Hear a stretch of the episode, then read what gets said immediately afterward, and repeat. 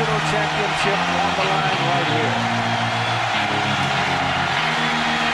He's going for the corner. He's got it.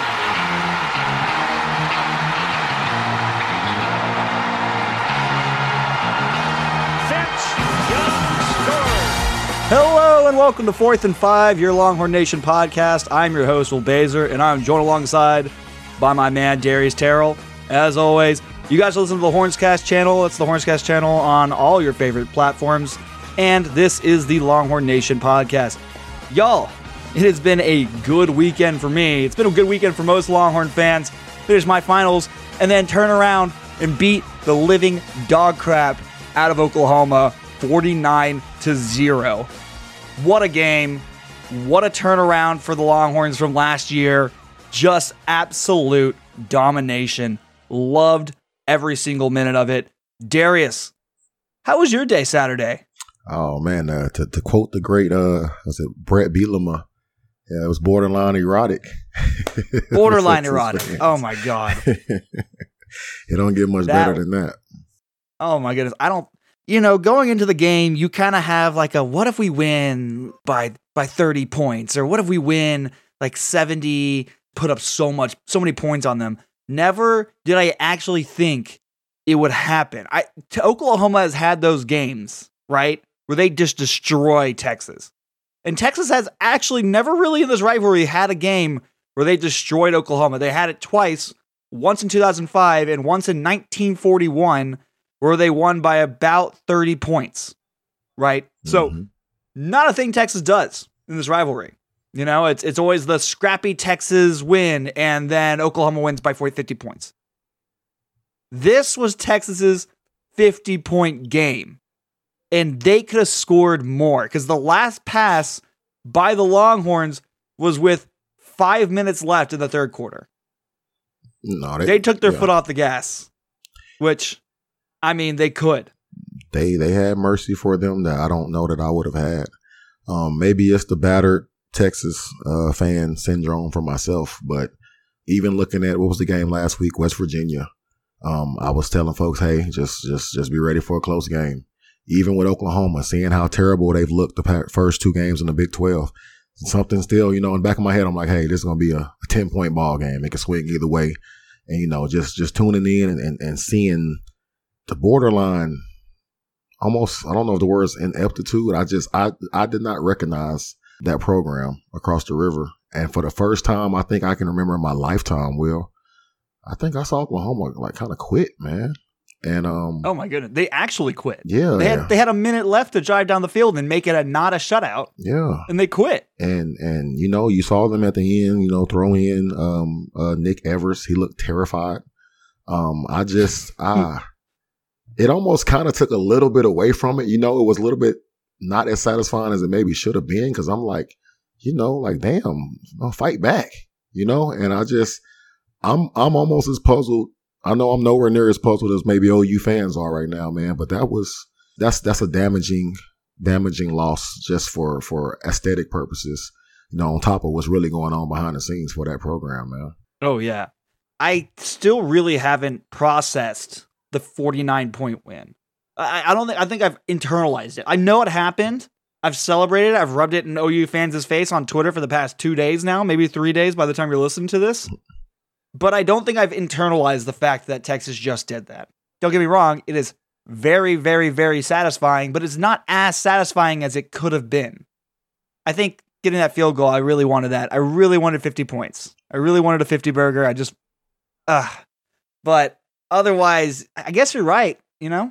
No, they could have they could have named their score, and I guess what the word you know you'll hear used is Texas. Sark and coach showed a lot of uh quote unquote class um by not you know running that score up. And my only my only deal on that, I know there are people on Texas schedule that if the roles were reversed, they wouldn't hesitate to run it up. You know what I'm saying? Oh, yeah. And I just I don't I don't they're not lacking for a killer instinct. Of course, it's forty it's forty nine to nothing. I, I just they, they showed Let some class. Charles Wright He throw the class. ball. He showed class. He showed restraint. and hey, and it was cool. We'll get into it in a little bit, but no, no, like you said, man, forty nine nothing. That ass got smacked. Time to move on to the next one. Iowa State's coming in uh, uh, next weekend, and shit, Oklahoma might go 0 They might go. oh, They might go one and seven or one and eight in They got conference, man. Kansas at home next week, Hey. and that is Kansas, not an easy game anymore. Say Kansas came from last year. if You remember? yeah. So hey, Yeah, and they didn't have. Oh, I don't know if they'll have Jalon Daniels this week, but uh, they'll find a way, man. Yeah. I I wouldn't be surprised if Kansas Hey. is favored in Norman. Oklahoma rolls out that three down front again. Kansas is gonna win that football game.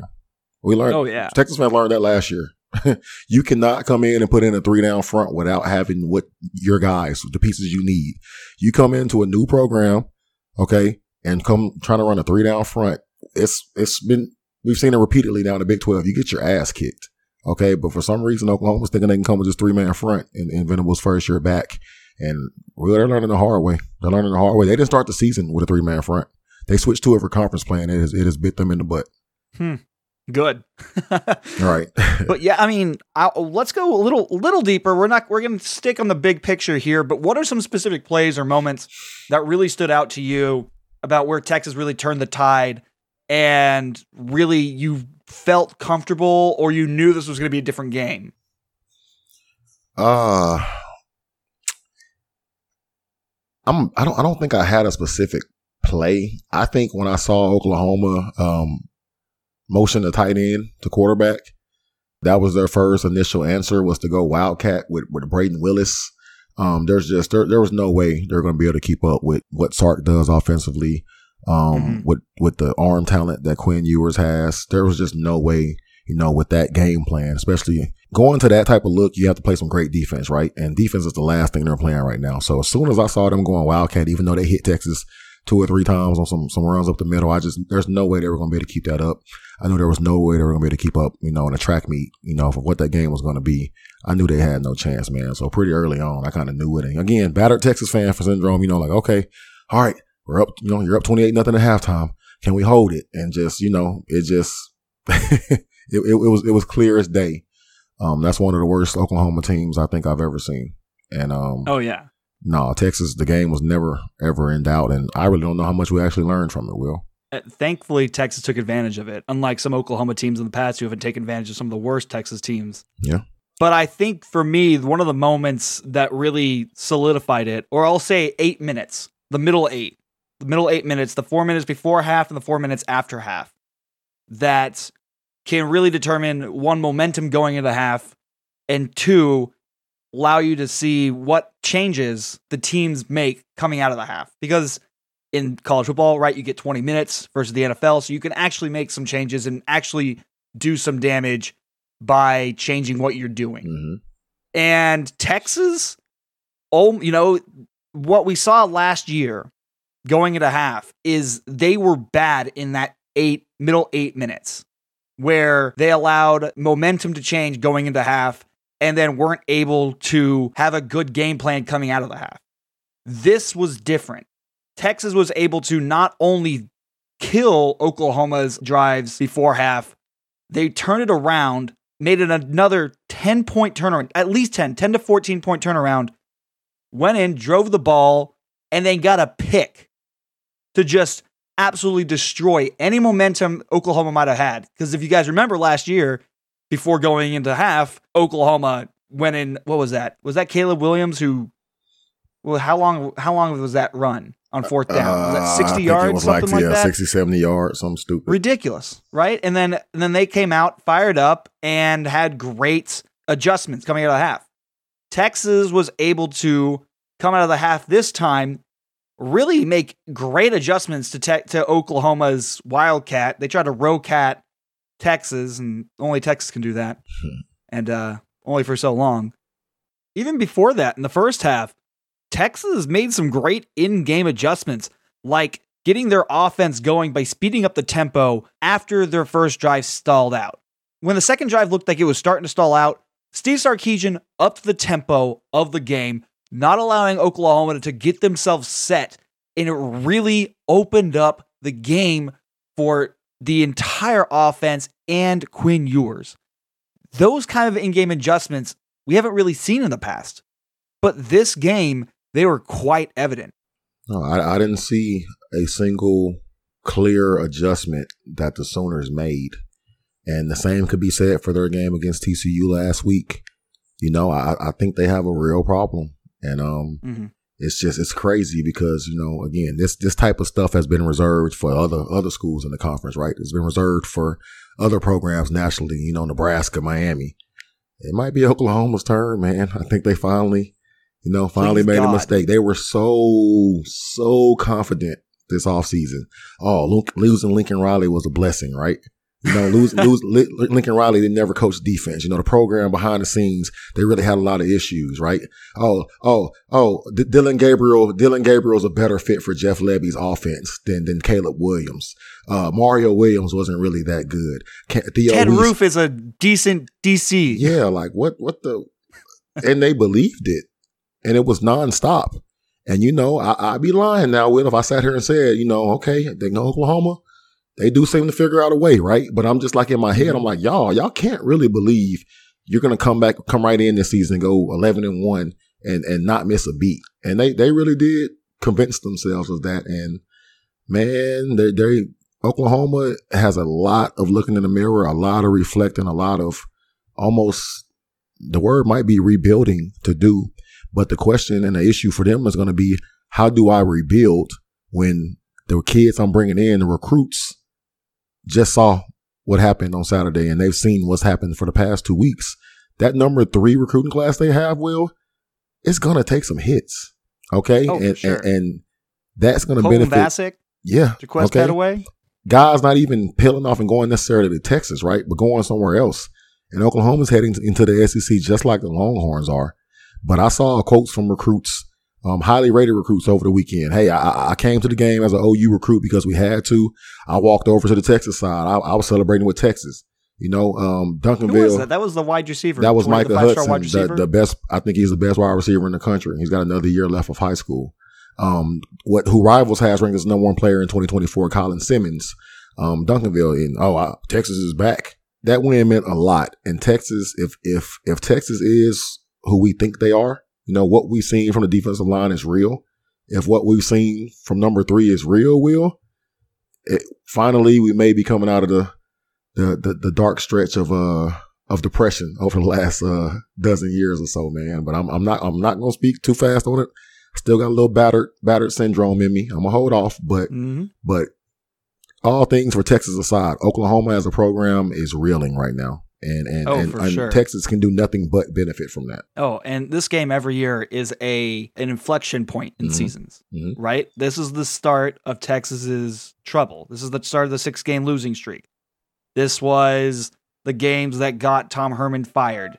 This is the game that if you win, you have a shot at the Big 12 title no matter what's going on. Yeah. That's this is the game. Yeah.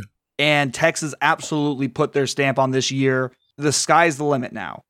The sky's well, the Big 12 championship is the limit. say, I don't yeah. think we're But uh this is a good point for this program. It is a highly televised game.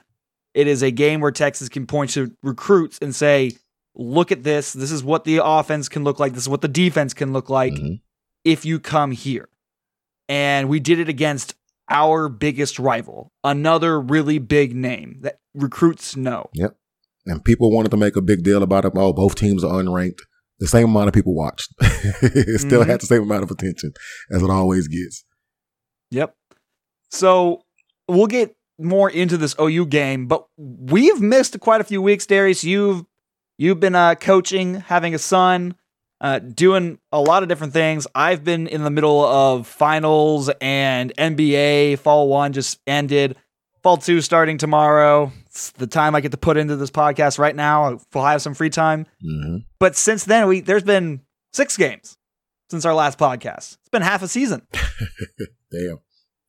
right? I didn't I didn't even realize that, man. Like I said, like you said, I mean, being so caught up and everything. But no, yeah, we're behind. Let's get let's get caught up real quick. Let's get everybody Yeah. caught up real quick. So let's let's start talking with the offense here. So Texas without Quinn Ewers. We'll start with that. We'll start we'll look at the first 5 games and then we'll look at Oklahoma. And without Quinn with and without Quinn Ewers, right? That Mhm. we looked at Quinn Ewers with ULM in the first quarter of Alabama. Now I want to get your thoughts on that Alabama game. Darius, what what are your thoughts on Texas's 1 point loss to Alabama at home? Uh, I, I mean, I, I, hate to, you know, to sound cliche, but I, I mean, I'm just, I got to go by what my eyes, you know, what my, what my body language, you know, what my, what I feel, what it told me, what it told me. Um, Texas, Quinn Ewers plays that game. Texas messes around and beats Oklahoma, beats uh, Alabama by two scores. Will oh, Ewers sure. was on fire. Alabama was looking around like, holy crap, what's going on? What's happening? Right. And this and, time, Alabama fans won't even deny it. No, that's they won't yeah. deny it like they did Colt McCoy. They're like, yeah, we would have gotten ran out of that stadium. No, here's the thing though, Will, because this this is what gives me chills about it, dog. You know, I'm I'm I'm coaching at DeSoto while Ewers is coming out, so we see them in the playoffs every year. Okay, I got Shamar Turner, Byron Murphy. We're hitting this dude in the mouth, and he is dropping dimes over and over and over and over.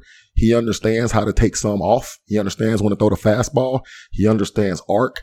He is as talented of a thrower that I've probably ever seen live. And it just, it gives me chills because, you know, what you see, same thing with Kyler Murray. I'm like, man, this dude's just so short, but uh, he's special. Okay. But it translated to college. It's translated, well, he's having to adapt a little bit to the NFL, but he still was number one pick. He's in the NFL.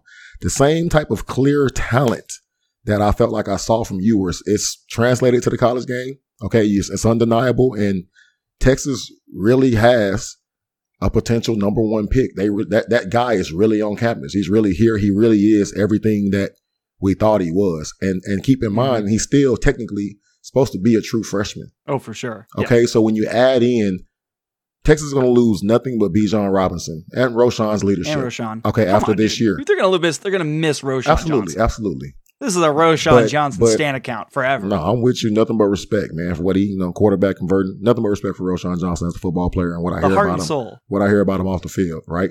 But that's your quarterback, and you're get, you're bringing back pretty much everyone except Bijan and Roschon.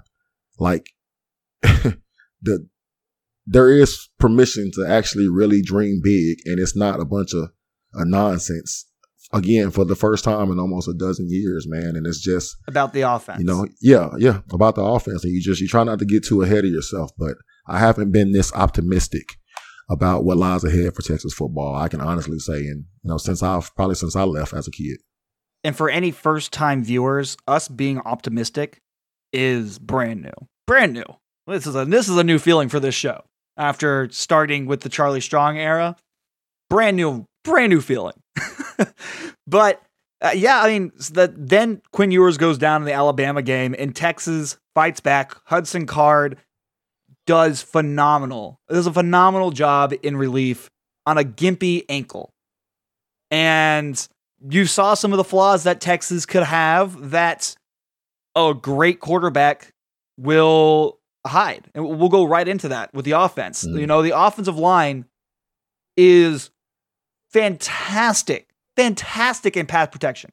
According to PFF, Pro Football Focus, 18th in the country in pass protection. And that is with two true freshmen, a redshirt sophomore, a true sophomore, and a redshirt senior who we destroyed over the offseason. We lambasted Flood for not taking a transfer over the past summer. I'm not. I'm not part of that. I'm not part of that. No, go ahead. No, come on. Go ahead. No, you can go back. Run no, back. We, you I can have, run back I any tape we have on proof. here. Go back. I, I have said, audio I, proof. I have not said a word about Flood not taking a transfer because I knew they promised those freshmen they were going to play them. They weren't going to take it. They took seven. People forget there's no room Fine. for a transfer.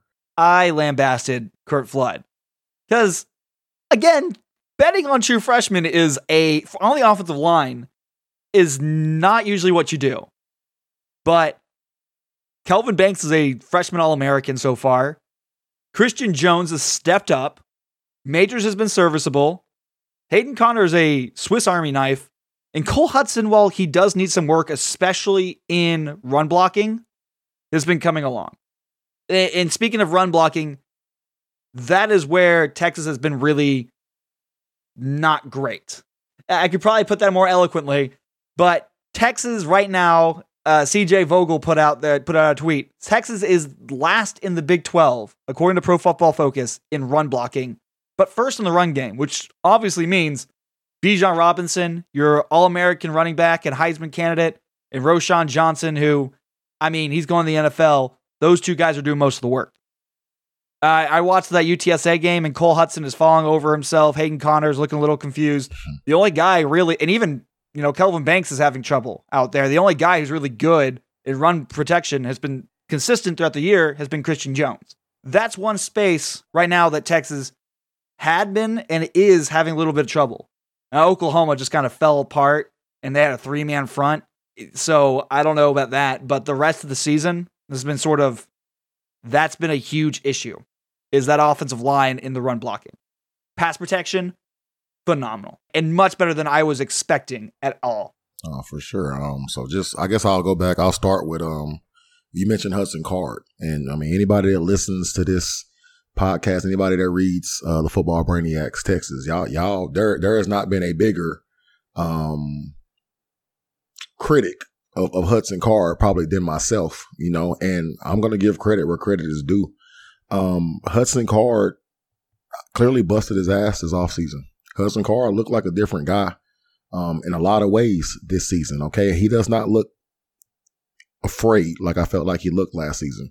Hudson Card made some some nice throws. Okay. Over the what was the three games he played, he was in.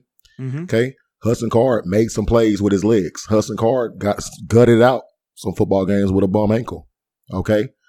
Saved your ass a couple times. Yeah, kudos to Hudson Card. I think Hudson Card, um, he when he leaves the University of Texas, he won't be viewed as a bust or a disappointment. What he if he if he does not see the field again this season, he he's done a lot for himself. Okay, and and wherever he winds up going, because I do believe he's going to transfer if he wants to be a starter.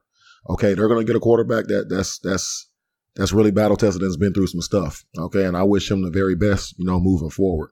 Um, moving to the offensive line. Um, Kelvin Banks, we'll start with Kelvin Banks. Kelvin Banks, just like Quinn Ewers, appears to be everything that he was that he was, you know, propped up to be. As a true freshman, you don't see true freshmen walk into big time power five college football and perform like he's performed. Okay. Everything I was told, you know, from guys on the team this summer was about how serious that guy was taking everything, right? And you look at Kelvin Banks, um, you know, knock on wood, he stays healthy. That's going to be your first, you know, that's going to be Texas's first first round offensive lineman since 2002.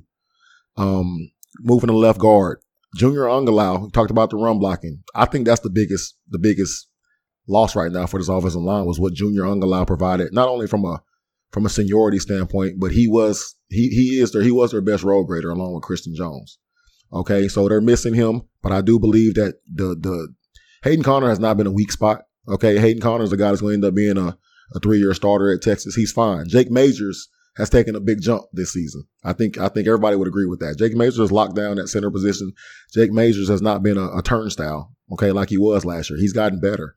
Okay, Cole Hudson, he's a true freshman. Okay, he's a true freshman. He he he has good plays, he has bad plays. Okay, but usually when something does break down, it is Hudson. Okay, but Kyle Flood would not be starting him over guys like DJ Campbell um, that were rated higher if he did not trust him. Okay. You have to live, you know, you're going to live with some growing pains with those guys up front. And then last but not least, Christian Jones has always been, well, if you go back to last year, he's been a, uh, he's had flashes of being a plus player in the run game. Okay. He has God given NFL tools. Okay. Those long arms, that athleticism. He was a soccer player at freaking high school at 300 pounds. Okay. He he's he's grown more patient. Okay, Kyle Flood deserves credit. Okay, for the development of all of those guys. Are they perfect? No. Are they good enough for Texas to win the Big Twelve this year?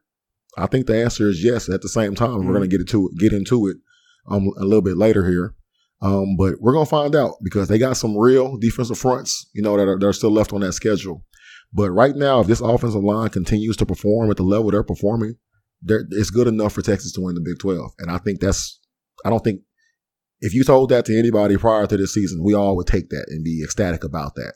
So oh, yeah. that's where I'm at with it, and that's where I, I, hope to stay after Iowa State, after Oklahoma State, you know, after Baylor. We'll see. But right now, you you can win what you're getting out of them right now. Oh, and, I'm, oh, and lastly, I'm sorry. People, you mentioned uh, Bijan and Roschon. People love to talk about how Bijan is leading the country, you know, in broken tackles. And I, am saying to myself, like, man, that ain't the flex I think y'all think it is. you turn on some of this tape, this dude is making two two jump cuts, okay, in the backfield, then breaking two tackles to pick up four yards. All right. It's not the O line's gonna be better next year, just just because, you know, they're gonna be older, but but No, if they can just continue to improve and get just a little bit better each week, one less guy Bijan has to make miss. Again, they're going to be good enough for Texas to, to accomplish every goal, realistic goal that they had heading into this season. That is, you know, again, competing for the conference.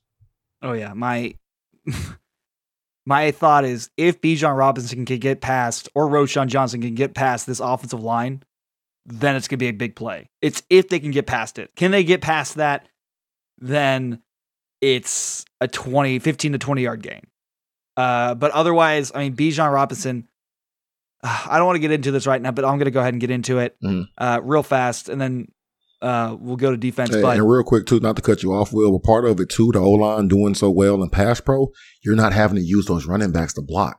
And if you look at the stats, okay, it's Xavier Worthy, it's Jordan Whittington, it's Ja'Tavion Sanders, and then it's it's three running backs. It's Keilan Robinson, it's Roschon, it's Bijan. I mean, they're, they're able to be used in the passing game because I don't have to use that extra body to protect, and that causes problems for the defense. Okay, I, that's one more person to account for. Now I got one guy that now, if Quinn decides to run later on, we haven't seen that yet. Nobody's going to be there because we have to account for the back. Go ahead, my bad. No, no, but I, I was actually going to say there are three things that I think you can knock on Bijan Robinson's game. Everything else is A plus, exceptional, first round draft pick worthy. But the three things that he lacks are he does not have top end speed Yeah. to break away from the secondary. Yeah. Right? Yeah. He just doesn't have that. No. Oh, now it's two things. It used to be three, now it's two after this year. That's what this was going to. After this year, I, you know, before he was not great in pass protection, actually, very bad in it. This year, I know he's not having to do it as much, but he has stepped up. He is now a pretty damn good pass blocker. And the third thing that I really don't like about his game is he has the most annoyingly long shoelaces I have ever seen in a running back. He he is tripped up. He is shoot. He is. It is a shoestring tackle every single time he's about to break it for a long run, and it's just like, oh my god! If you can just get your foot past that, it is you're gone. You're gone. But no, I I think that. But going back to the development of Christian Jones, remember we had Tope Imade on this show, Uh huh. and he's like, I love Kyle Flood because Kyle Flood actually developed me. And these offensive linemen are in a good are in good hands. We've always heard we've heard so many times of offensive lineman coaches. We've had what like twelve and thirteen years. I don't know some crazy number like that. And they're always oh they're all about development and and whatnot. Oh this guy has this. And Kyle Flood is actually doing that. He actually did that with Christian Jones. He Christian Jones came in as a project and he has been turned into an actually NFL ready lineman. I don't Mhm. think he's going to be like first day No, But- he'll he'll be in somebody's camp for sure. exactly. For sure. So that is what uh, Kyle Flood has done. Talking about development, let's look at the defense here because look at what's happened from last year to this year. Everybody was ready, even myself at times, was ready to just be done with the Pete Kwiatkowski experiment. It's that three down front, dog. Oh my goodness. But Texas has turned what was one of the historically worst defenses in the nation into a top 15 to 20 defense. According to Pro Football Focus, they're number 11, and according to SP Plus, they are number 16. Those are two of the best statistics, like advanced statistics platforms. Now Mhm. there's others, but I think this is due in large part to the emergence of the defensive line, specifically Coburn, Ojomo, Sweat, and Murphy. I mean, that's the entire defensive line. Ovie Oghoufo and Sorrell, and Jaylan Ford. Uh, oh, and probably Jerrin Thompson as well. Basically, right up the gut has improved so much. Jaylan Ford, we've talked about this, has allowed DeMarvion Overshown to be more of a pursuit guy, while Jalen Flood takes more of the linebacker, pos- uh, you know, roles. The off the defensive line is actually showing not only what they're supposed to do, which is clog the middle and allow guys like Jaylan Ford and DeMarvion Overshown to do what they need to do, but also gone beyond that and looked like what Pete Kwiatkowski had in the Washington. And Ovie Oghoufo and Barryn Sorrell, I, I mean, I wasn't, I did not have high expectations for Ovie Oghoufo, but my lord, he has surpassed what I thought he could do. So, and then J- Jerrin Thompson from missing tackles to being the actual torpedo that he's supposed to be. I think the emergence of those guys, right, has taken this defense up from maybe just being an average to above average to one of the best in the nation. Yeah, um, just real quick, and I'm about to talk about the D. One more thing with Kyle Flood is Kyle Flood's been a, head coach. He's been an offensive Oh. coordinator, right? Will. So you probably think that guy is not going to be, you know, the, he understands at this point the grass isn't greener, and he Mhm. can get paid like an OC and still just be an O line coach at the University of Texas, right? And with those guys he's brought in, you have to think that he's going to be here. You know, he intends to be here for for for the foreseeable future, and that is that is another huge major, you know, feather in the hat for those players that chose to come here and play for him and have been developing under him. Um, moving to the D line, like you said, um, I think a big part of that was one, he gave up on on the three down stuff. Okay, Texas still lacks that that big time edge rusher, but you mentioned you mentioned Keondre Coburn, T'Vondre Sweat, Byron Murphy, Alfred Collins. Well, what you've got from Texas, you got a bunch of first off really big guys, but also you got depth on the interior of the defensive line, and what pressure and people, anybody will tell you, any quarterback will tell you, okay, you can deal with an edge rusher. Okay. If I can step up in the pocket, there are no quarterbacks. Okay. There are no quarterbacks that exist that would tell you that they like pressure in their face coming from the middle. See what I'm saying? So when I got Coburn getting penetration, I got Sweat getting penetration, that now flushes me out to those guys like Sorrell and Oghoufo. Okay. And they've been the beneficiaries of that interior defensive line pressure and those guys stepping their game up. So while, you know, obviously you credit Bo Davis with, with the development, just like you credit Kyle Flood with the O line's development. At the same time, I think, you know, abandoning what they were trying to do when he first got there last year and just going back to a, a regular four down front and letting those guys go instead of two gapping, penetrate. I think that's, that's the biggest difference. And as simple as that may seem to us, you know, you, coaches, you know, Pete Kwiatkowski was hired by Texas from Washington where he did this, right? This is what he knows. This is what he has success with. You know, it, it takes, it takes a man, you know, to swallow his pride too and, and, and adapt and change when I've had so much success doing something a certain way. So kudos go all around to everybody. But no, Jaylan Ford has been, um, you know, we, you heard, you know, about fall camp, about how he, you know, he was the guy running with the ones inside all the time. That's allowed DeVar- DeMarvion Overshown to bump out and help with that edge rush, right? The last three weeks, we've seen uh, number three, Tucker Dorsey, playing a lot next to Ford. Okay. And, and so Texas has some, they, they figured out something that works for them as far as their defensive front, their defensive rotation. And, you know, all you really need at this point is for guys to continue to stay healthy. Um, I saw something, uh, Will, earlier this week and it, I was like, man, this is crazy. There was one website, they got, it was a mock draft. They got Keondre Coburn going at the end of the first round. I saw That's that. how strong of a start he's had. And you, I would have, Football I, would have slapped somebody last year if they told me Keondre Coburn is going to be a first round pick after this year. I still think that's a little bit crazy, but no, it, Yeah. ju- it just, it just highlights how good he has been, how good those big guys up front has been. And, um, you know, just like, um, you know, you hear in basketball or football, hey, defense travels. Hell, big men in the trenches, that, that's going they're going to have their same impact no matter where you're at. Okay. So Texas is in good hands right now and they're helping keep guys like, um, like Ford and Cole clean. And you know, when the defensive front's getting pressure, magically, all of a sudden, the secondary sure looks a whole lot better, doesn't it? Because Yeah. the quarterback doesn't have all day to sit there and watch guys get open. So you know, it all ties in together, man. But I'm, I'm with you. I'm seeing the same things. We're seeing we're seeing the Texas Longhorns play some good football right now, and people talk about that Texas Tech loss. Okay, if you, I don't know if y'all noticed, Joey McGuire, Tech, those guys are playing hard. Okay, and they're leaving it all out there, 60 minutes, 60 minutes plus. Tech's playing hard. That's not a people made fun of Texas losing to Texas Tech. Texas Tech's not a team to laugh at anymore. If you look at them, that program is changing. Okay. So Texas lost to Alabama without their starting quarterback. They lost to Texas Tech without their starting quarterback.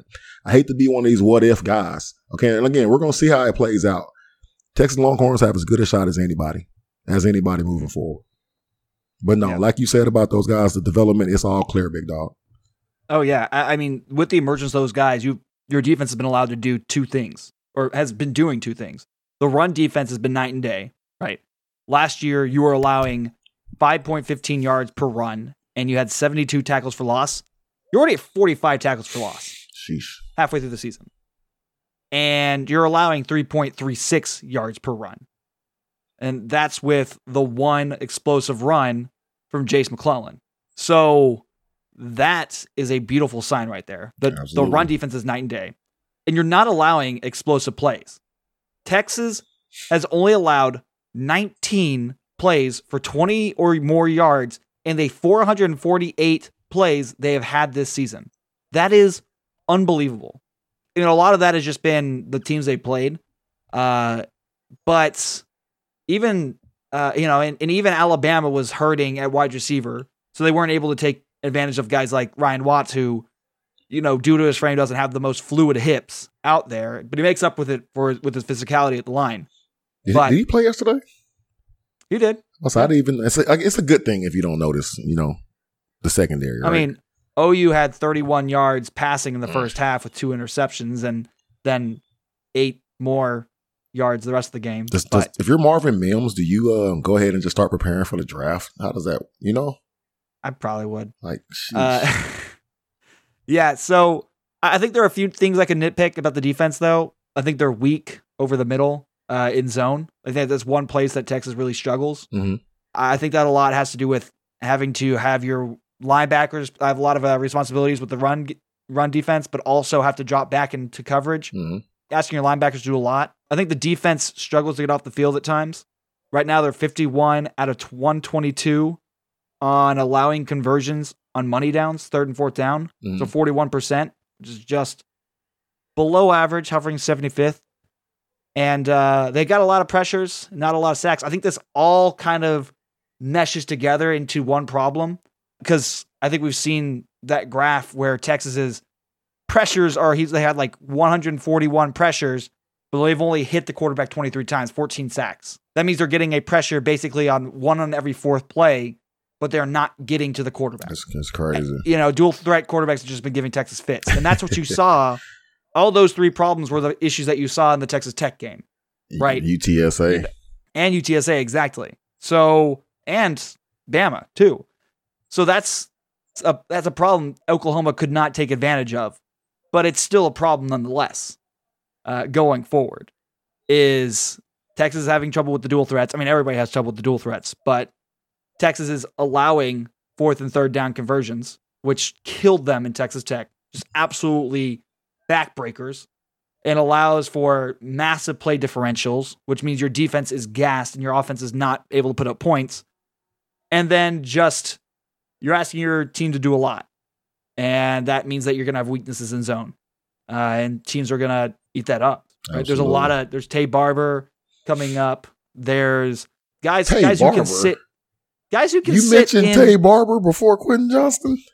Oh, I'm talking Quentin Johnston takes the top off. I'm saying Qu- Taye Barber's a guy who is more a guy who will sit in zone, whereas Quentin Johnston will will take the top off. That's, that's the difference between Xavier you. Worthy, Xavier Worthy, and Jordan Whittington. Does that make sense? Yeah, I'm with you. I'm with you. We, we'll get to TCU. What scares me with TCU is a freaking quarterback, man. Oh yeah, Max Duggan. Yeah, Yeah. for sure. Talking about dual threat quarterbacks, but you know, it's, I mean, actually, speaking of J, uh, of, of Jordan Whittington and, and X, Mhm. I think another thing that the Texas Tech game showed is this team is still very fragile. Yes, they have a lot of talent. They have a ton of talent. I mean, what do you do, right? Uh, as a defense, when you're t- when you're looking at this team, but the loss of X, the loss of Jay Witt, the loss of Sanders, and a few other guys could really bring uh, this offense a lot of trouble, as we saw in the Texas Tech game, where when they lost Xavier Worthy, the offense came to a stop because they couldn't take the top off anymore, and Tech was able to adjust to that very easily. Now, How how much was that worthy being out, or how much was that backup quarterback? you know, we'll see, we'll see. But I think that it's something to keep your eye on going Hopefully, forward. we won't. I mean, yeah. Uh, but that is to say, they still have some insane talent. I think Rod Babers brought up a good point in his post game show of saying Texas just has too many weapons for the defense to account for. Xavier Worthy takes off the top. He deserves two guys on him at all time, right? Mhm. That means that Sanders needs to have a single guy on him, but it can't be a linebacker because Sanders will beat that guy. He's too fast. He's So too We haven't even talked So- about Sanders much, and he he might wind up when he's done. You know, Winning the Mackey Award. being leaving campus as as the best tight end in school history. You know, Oh, and yeah. remember we were bitching last year. Why isn't his ass playing defense? you know, why isn't he helping with the pass rush? Um, but no, no, please continue. It's, it's weapons No. galore. Yeah, so you can't have a linebacker on, on JT Sanders. He's too damn good. Four touchdowns in the past two games. hmm Jordan Whittington, my lord, he had an insane game against OU. I mean, the passes he had, the blocks he's doing, he is an all around threat in every single phase. He is dangerous in zone, he's dangerous in man, which means you need a man on him. He can beat man too. And then with all of that combined, you have to take on Bijan Robinson and Roschon Johnson. Right? hmm all of that. How in the world, as a defensive coordinator, do you go into that and be like, I have to take care of this, this, this, and this, and this when I'm facing Texas? Right. Now imagine you have Isaiah Neyor in there. Imagine you have Junior Angilau for run blocking. Imagine, but they didn't. And they didn't have Quinn Ewers for a while. hmm And so a lot of these weren't taken advantage of as well as they could have been. You know, there's missed missed plays, missed passes. You know, Hudson Card again did a phenomenal job, but he missed some stuff. So what does this look like? What does this insane talent look like when you add in Quinn Ewers? Right. Let's get into the OU game. The offense. Again, OU is defense is not great this year. They're trying to do what Texas did last year and install a brand new system from the spring to the game with not their guys. Yeah. Texas, nonetheless, seventh offense in the nation in SP plus, top 10 offense, top 15, top 20 defense. The importance of Quinn Ewers, though, you, we talked a little bit about it. Just how deadly he is with the ball in his hand. And honestly, are we sure this kid isn't a serial killer? Does does he even enjoy football? Because I don't think I I don't think I'm the only one who's noticed this, but in everything I, I see, everything I read, everything I hear, this kid is emotionless almost. He he throws a touchdown and then he just turns to the sideline and walks away. He gets hit in the face and he just gets up, stone face killer. He wins the freaking golden hat and only has a smirk on his face. Like, who is this kid? Uh, You know, I he plays in how Sark says, play with emotion, but don't be emotional. Mhm. I don't think this kid has emotions. That kind of scares me. No, when it when it when it comes to the quarterback position, you want a guy that's cool under pressure, man. Um, again, I, like I said earlier on in this podcast, I had to deal with the dude in high school, and and we're throwing everything at him. We're heating him up. Well, he's dropping dime after dime after dime. Does not r- scramble one time, you know, just slide to the right, put this ball on the money over here to the tight end, slide to my left, throw this crosser across my body down the middle of the field like you're not supposed to, but he can because God gave him that. Um, he's just he he strikes me as a young man that's in control and you know he understands you know what he has in his tool bag and he understands that um you know no matter what happens on this football field, what I got in my bag, okay, it's gonna we talk about that defensive line traveling. What I got on my attached to my right shoulder is gonna travel. Okay, you can't teach that, and it's just it's fun to to be on the side that that has that talent. And um, you know, I, I like I said earlier, man, I the, the sky is the limit. Um, you have permission to dream big. I'm not saying Texas is gonna go undefeated the rest of this year. I'm not saying Texas is gonna go undefeated next year, but I'm saying it's none of that stuff is off of the table, and we have not been able to say this for such a long time. Yeah, I think I, I, this probably is because I'm a Cardinals fan, RIP. And Albert Pujols hit 700 this year, but no, Albert Pujols the machine. This kid, Quinn Ewers, a machine. I don't think I've ever seen a clean a passer as Ewers since Colt McCoy. And even I don't know if Colt McCoy is that clean of a passer. Nah, he have, he don't have an arm like that. No, I, I don't. I've I've read the word layer. He layers the ball in a bunch of analysis, a bunch of post game, a bunch of people I just talked to. He layers in the ball, and I don't know if I've ever heard that before, but it makes sense. His ability to place the ball in the perfect spot with the right amount of touch and on the move, like you were talking about, is Mhm. NFL worthy No, and it's like it's like the man is a dessert chef ever so gently layering on the final touches Yeah. with but it's football just the way he tosses the ball right Um, it's it, it's it's almost like he's shooting a basketball. I just I haven't seen. I don't think you can teach the understanding of on any given play, any given route, based on what's going on, what type of ball has to be thrown. I don't think you can teach that. Mm-hmm. I don't think you can. And- he and made he made one mistake and it was trying to throw the ball away. He didn't put enough on it. like Yeah. I don't. Again, what he has, Kyler Murray was a different player. Um, little guy, but I watched him drop dimes. But he was a runner. What made him special was that running ability. He has as special of an arm as I have ever seen. hmm The ability of Quinn Ewers added into the weapons that Texas has hmm and the pass protection that Texas has found themselves to have this year. hmm And just again, yours sense of timing and placement is a, not not not where he can place it. His understanding to know where to place the ball and when to place the ball. Where you know, let me step back a bit. College, you'll see a bunch of guys who will throw to a player. In the NFL, you were supposed to throw to a spot on the field, hmm give it a play, because you're supposed to assume these players you're playing with are so good that they're going to be automatic. That's where the point is. So you're taught to, with time, with a certain level, uh, certain touch, to throw to a spot. And that is what Quinn Ewers has brought to ability to JT Sanders, who will just muscle guys, or Xavier Worthy, who I honestly, whenever I watch Xavier Worthy run a route, I don't know how he gets open so damn fast. But he just does. It's like he is covered by two guys one second, the next second he's past them. I don't get it. I can. I mean, Worthy Worthy gets up to full speed really quickly, and even he mm-hmm. understands how to change speeds as a as a true sophomore.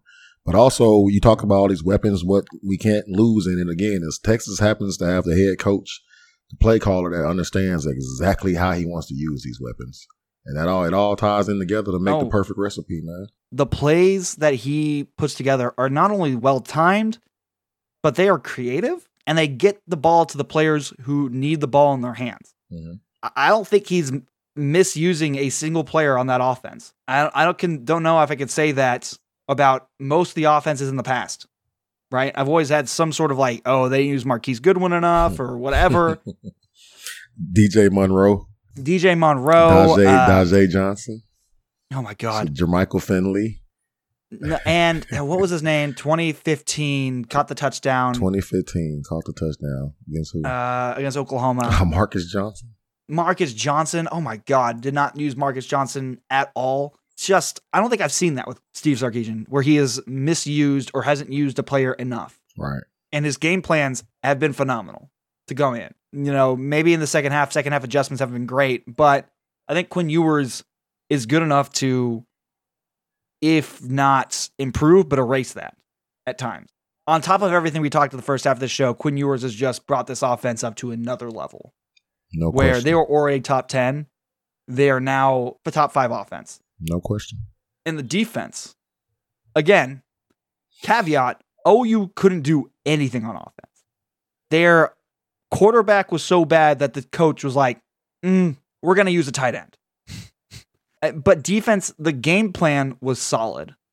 The adjustments were solid, and defense was just solid. OU tried to gash them with the run and did so a few times. However, the defense just lined up, bowed up, and dropped them. Because one of the knocks against Sark, you know, I've, I've I've brought it up myself. Is you know his re- his track record suggests you know if, if he's not leading at halftime, you're not going to win the game, and that means you're not making adjustments.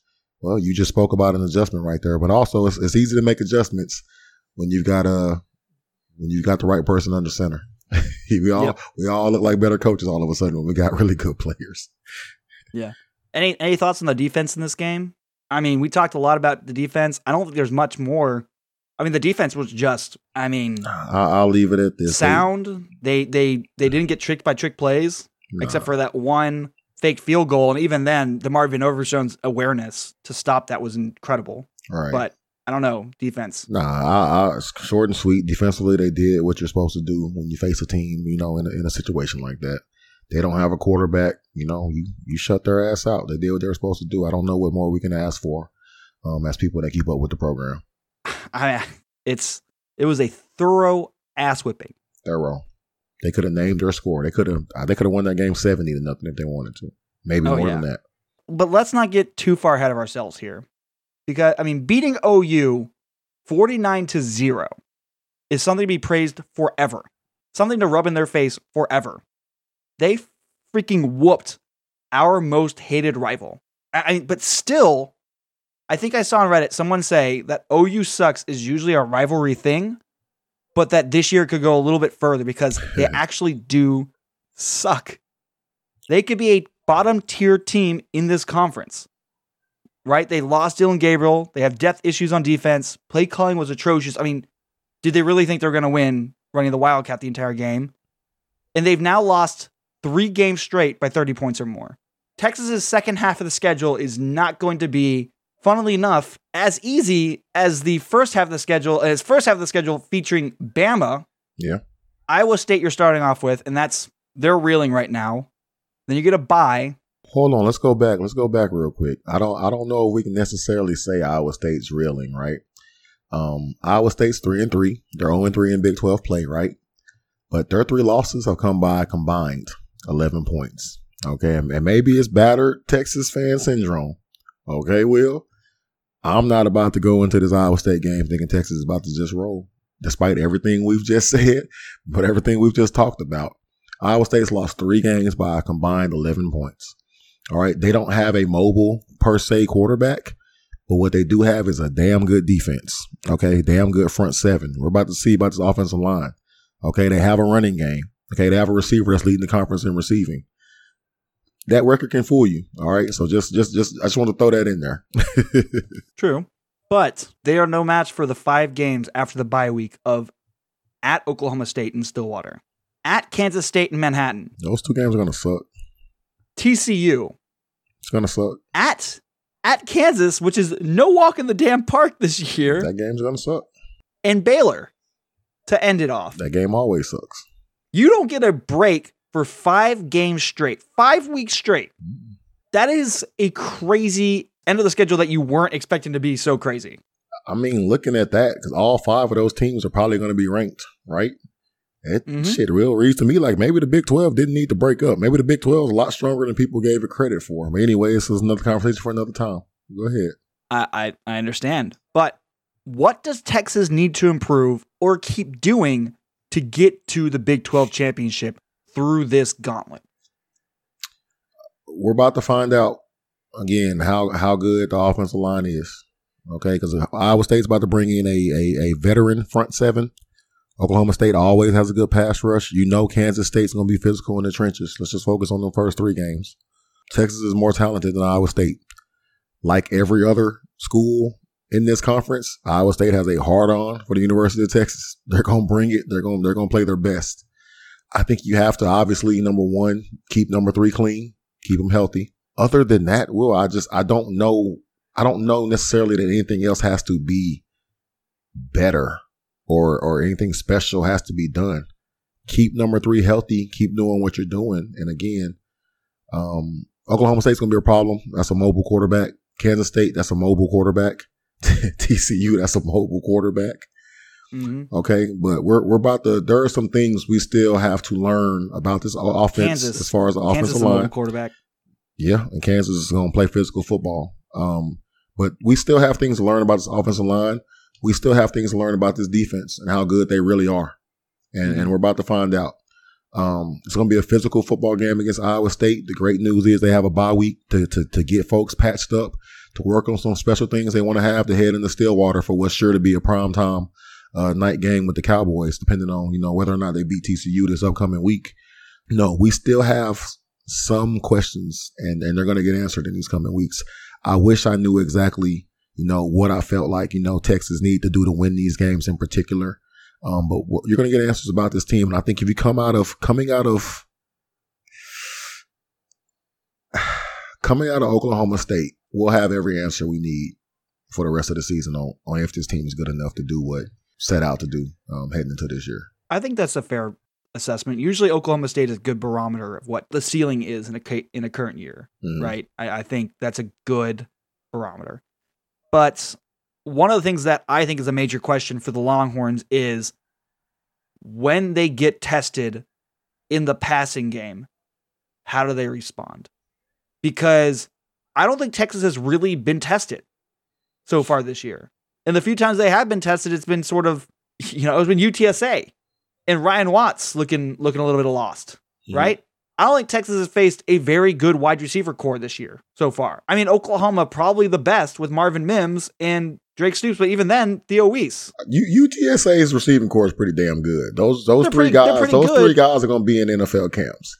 Are they Quentin Johnston? No, they don't have a Quentin Johnston, but you still have. No, are they are they Xavier Hutchinson? I, I think you're talking. I think you're talking. No, Quentin Johnston's a potential first round draft pick. No, they don't have a first round draft pick. No, No, you know, yeah. Again, it, is it is it Quentin Johnston? Is it Xavier Hutchinson? I mean, Texas is about to go up against some very good wide receiver cores with some very good quarterbacks. Mhm. I don't think Bama's wide receiver core is what they are used to, or at least the past few years with Steve Sarkisian, right? That's fair. Mhm. Despite the fact that Texas destroyed OU, they did it without Dillon Gabriel behind the line, and so Marvin Mims. The imp would have been destroyed. The imp would have been destroyed too. Wease is a bust. but I mean, you know, you didn't get tested at all. Right. right? By by guys like Marvin Mims. So Texas again has not. I'm back to my point. Texas hasn't been tested. I'm interested to see whether or not the fact that they've been able to hold these explosive plays keeps up, and especially the ones where they're struggling with the weak zone over the middle. We'll see. We'll see. I, I think there's a lot of questions around that defense, and you know, I, I, I hope they're answered in the positive. Let's find out. But again, we're they're as prepared, you know, to go into battle as as they've been in a long time. Right. So, Darius, what are you going to be happy with this season now that you're four and two halfway through the season? Mhm. What is a acceptable end of season record?